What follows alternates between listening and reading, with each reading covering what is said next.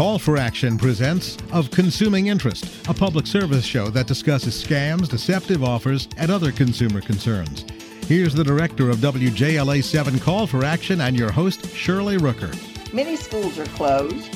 Restaurants are operating at minimum capacity. Social distancing, masks, all of these are terms that unfortunately we've come to know over the last six months or so. We're having a little deadly bug make a huge difference in our life, as a matter of fact, in the world. What have we learned about all of this? We're going to try to put it into some sort of perspective. We're also going to take a look at how this virus has been distributed across our country and how a small number of counties have actually been the ones with the greatest problems and the greatest deaths. And we're going to talk about all of these issues. My guest is Doug Badger, who is a visiting fellow in domestic policy studies with the Heritage Foundation. And Doug, you all have recently done a study on the distribution of this this menace. Uh, tell us what it found. Yeah, I think one of the good things, if there's any good thing about the, the pandemic, is that it is different from what people talk about a century ago, the Spanish flu, which, which affected young people disproportionately. This particular disease, as serious and deadly as it is, um, is really age related and geographically related. When I say age related, I, I, I mean that the risk of serious illness and death rises exponentially with age, so that older people, particularly those in nursing homes, are at most serious risk. They are the most vulnerable, and they are the people that public policy should focus on. And when these say, are the people that often have other conditions that makes them more vulnerable to this virus as i understand it that's correct it's it's a combination of things and the and the experts will tell you that it's it's difficult to sort out which is which is it the underlying medical condition or age but age is really the best predictor of who will uh, get the illness seriously and particularly most at risk of, of dying from the disease. Okay. And of those older people, the most uh, uh people most at risk are those who are in uh, nursing homes and assisted living facilities. Yeah. And okay, so we we know then that we've got a vulnerable population here, but actually it seems to me like we've applied the concern about the virus to the entire population and not to our most vulnerable. Is that a fair statement? It, it is a fair description of the policies that have um, pretty much dominated our response to the to the pandemic, and so we're familiar with lo- widespread lockdowns where um, schools are closed almost nationwide for extended periods of time. Restaurants and other public places are closed. Concerts don't happen anymore. Sporting events without spectators all of this proceeds generally on the notion that we're all equally at risk of serious illness and death from COVID 19. It's more accurate to say, while we may roughly be at, at, at the same risk of, of actually infection, uh, that's not true of hospitalizations It's not true of deaths, according right. to the Centers for the Disease. impact on us is is different if you're older. The older population is the one that's that's really uh, affected here. But your study w- showed some interesting things. We have elderly population all over the country, and yet I think your study found that only about one percent of the counties in our country and they have the um, vast majority of the deaths. Is that correct? Yeah, that's true. I mean, it's it's it's really, I guess, what we would call the Acela corridor, right? Boston to uh, to Washington uh, has just far and away uh, a higher rate of death. We're talking about deaths per million population, not just in raw numbers. And, and really, New York City and the surrounding uh, counties remains the um, the epicenter in terms of deaths per million population.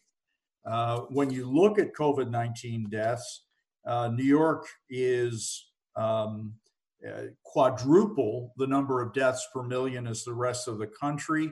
It's more than twice its nearest rival, which is Detroit.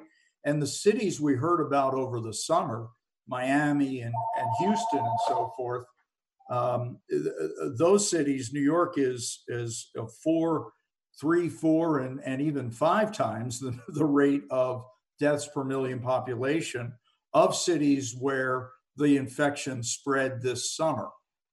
Now that that's a very interesting thing and a lot of what i've read leads me to believe that the the nursing home deaths in new york city were really what drove up the number of deaths uh, and some of the policies that were instituted by Governor Cuomo uh, seem to have, at least people are saying, and I, I, don't know if it's valid or not, but that his putting um, the people who were infected into nursing homes really made a significant difference. Is that part of your study? Did you focus on that at all? How it impacted the numbers? We didn't go, we didn't go into that for a number of reasons. I mean, first, um, New York actually, if you contract the disease in a nursing home but die in a hospital, they don't record that as a nursing home death. I see. It's hard to get a real sense of that. I think Governor Cuomo made the decision that he thought was best at the time. Of course he did. I, I would agree with that. Yeah. No one is going to make a decision that they think is going to be bad for their people. Right. And, right. and unfortunately, it turned out to be probably a, a, a misstep. But but aside from that, what do we learn from this grouping of statistics that um, seems to be, uh, to me, that's extremely significant? Are there conclusions that can be drawn from this well, this rather lopsided distribution of the deaths? There, there, there are, and and I'm happy to say that there has actually been some progress in this regard. Uh, Phil Kerpen of American Commitment keeps a a, an update of, of nursing home related deaths. And when we were looking at, uh, for example, in June, 60% of COVID 19 deaths were nursing home related, according to his tallies. By the time we got into August and September, that had dropped to 35% of COVID 19 deaths, which tells us that we've gotten a little bit smarter in figuring out how to protect people who are most vulnerable. Obviously, widespread lockdown policies don't affect people in nursing homes. They're already, in some sense, on lockdown. And as a result, I think uh, policymakers maybe weren't as aware of the vulnerabilities there that they now are. But there's evidence from the fact that, as I said, we've gone from 60% of deaths being nursing, nursing home related in June to 35% in August and September tells me that we're we're we're making progress in protecting the most vulnerable. Thanks, Doug. Let's just take a brief pause here to let our our listeners know that they're tuned into Of Consuming Interest. I'm Shirley Rooker. My guest is Doug Badger. He's a visiting fellow in domestic policy studies with the Heritage Foundation. And we're talking about a recent study which um, was rather enlightening in t- terms of where the COVID 19 deaths have occurred. Now, aside from the nursing homes, is, is part of the, the, the, uh, heavy impact on the eastern part of our country related to what else? Is there any way of defining that? And and what does this study mean for us in well let me let you answer that question then i'll follow up yeah, I do. Uh, there are a number of theories about this in terms of, um, particularly in high density population areas, being more vulnerable uh, to uh, to this disease, more vulnerable to uh, uh, catching it. Uh, the New York Times has done a study of what happened in New York City, particularly. They estimate that about 450,000 residents, people who are a little more affluent, maybe they have second homes and so forth, actually left the city uh, between March 1 and, and May 1st. But those who were left behind were disproportionately members of minority groups, often living in multifamily units uh, in, in uh, multi generational households. So you have an elderly person living in the same household as as as younger people, um, using public transportation, for example, which the subways and uh, so forth remained open, and all of those things may have contributed to a higher rate of infection and, and disease uh, in New York and other areas in, in the Northeast. The other thing I think that has been um, unfortunate is uh, that early on in the pandemic, the, the, the, Centers for Disease Control developed a test for the contagion that turned out to be defective. The Food and Drug Administration wouldn't allow other uh, uh, private sources to get their test onto the market. And the uh, Centers for Medicare and Medicaid Services impose certain federal uh, licensing requirements uh, on, on clinical laboratories, all of which during those critical months of February and early March really blinded people to the extent of the person to person transmission that was going on. So, uh, Governor Cuomo, Mayor de Blasio, and others uh, really didn't know uh, right. how big the community spread had occurred. And, and as a result, you know, you get behind the, the curve on, on something as contagious as this, and, and it's going to have devastating consequences. All of that probably contributed to uh, the fact that the Northeast, and particularly New York City, have experienced a much higher death rate than the rest of the country. Yeah. Well, I, am sure these are lessons that we have learned, and we hope we never have to apply them somewhere. But it certainly is things. There certainly are things that we need to be aware of and to keep in mind if something like this ever happens again. Um, okay. So so moving forward, what does this mean in terms of us getting our country back to normal? I mean, I, it seems to me like awful lot of schools are still not open. Um, I, I, I don't know where where we are in terms of, of making people more comfortable with the fact that uh, in their particular age group it's okay to go out. where do you see this going, Doug? Well, you you hit exactly on the point. I mean, we we focus on public policy, like do we lock down? Do we uh, relax the lockdown restrictions? Do we reinstate them? And it's all focused on that policy. What really is at the heart of this is decisions that people make. Uh, Austan Goolsbee, uh, who was um, uh, headed up uh, President Obama's Council of Economic Advisors, and one of his colleagues at the University of Chicago, um, published a paper called Fear Lockdowns uh, and the Consequences. And, and what he found is that where lockdown orders were in place, social interactions, and, and he measured what he measured was using cell phone uh, uh, mobility data, uh, people going into retail establishments, restaurants, shops, and other things. He saw a 60 percentage point decline in that activity between mid March and, and mid April. But what he found was that only about seven percentage points of that decline were due to government lockdown orders.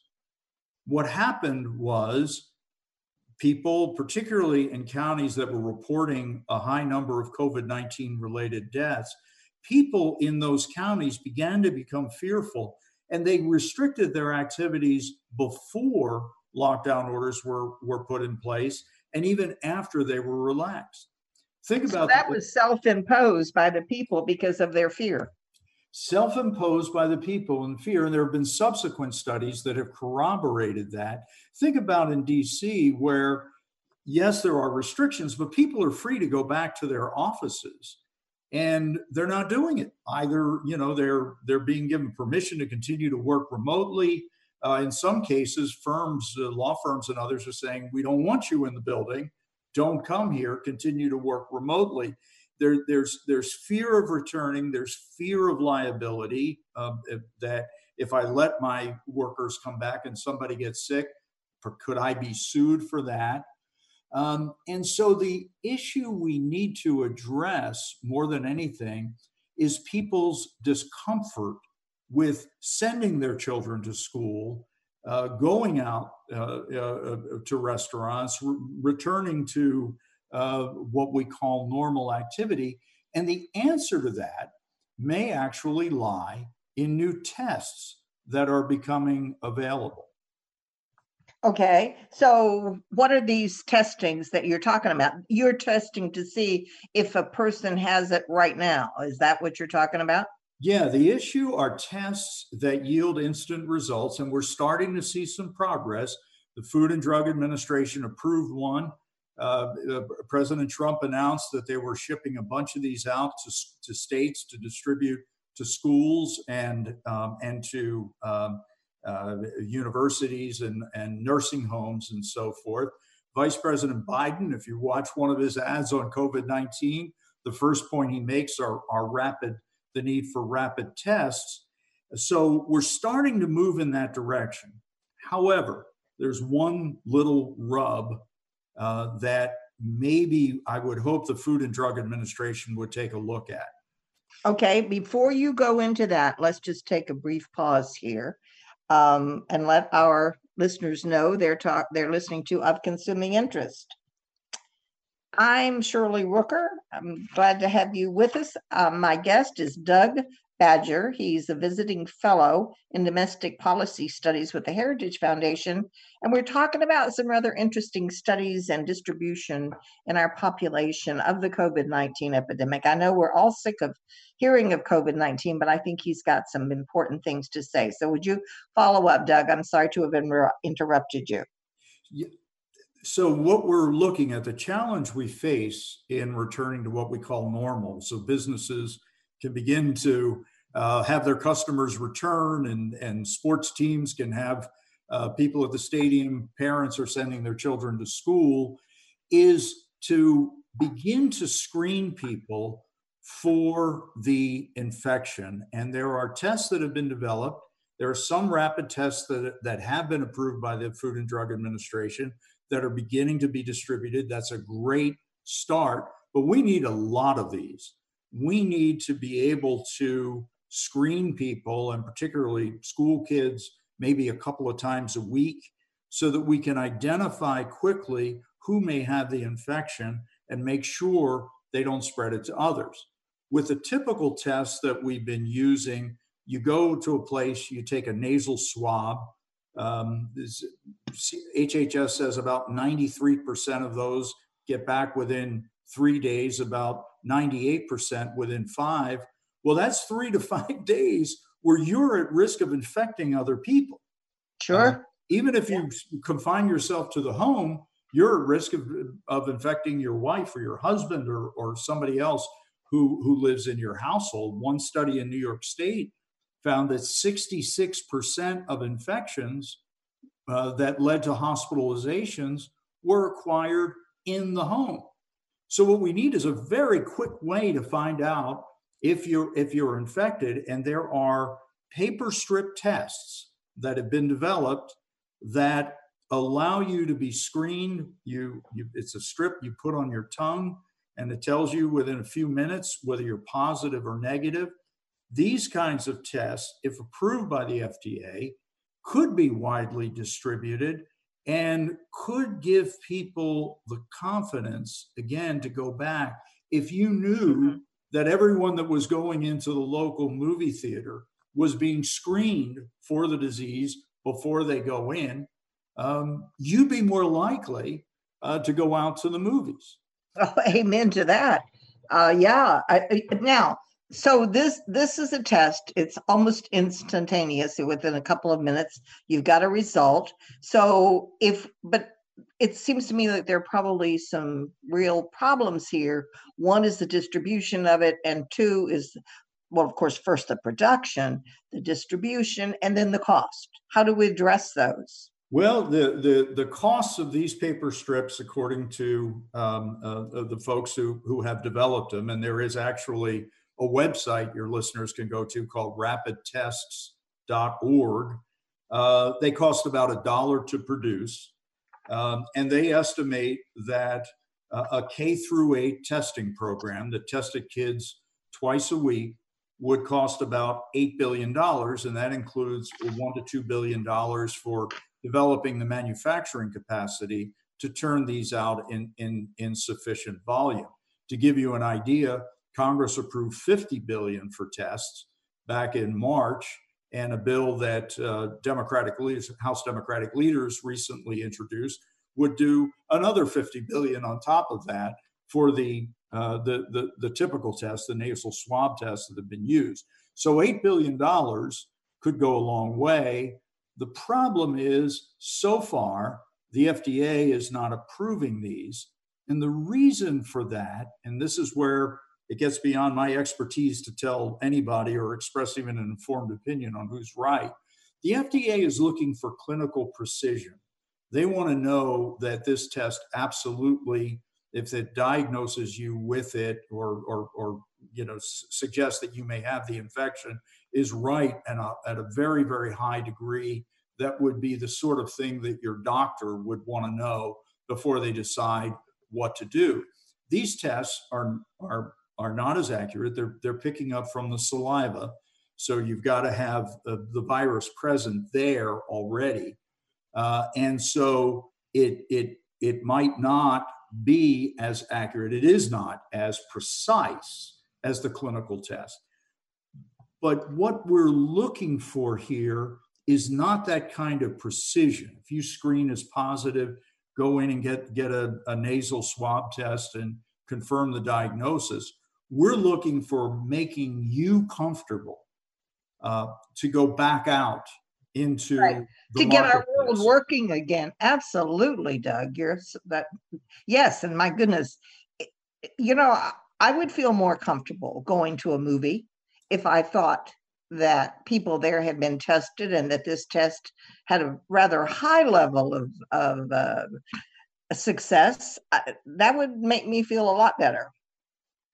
And, and that's the difference. The, the, the difference here is in the, the FDA standard in these circumstances that we find ourselves in.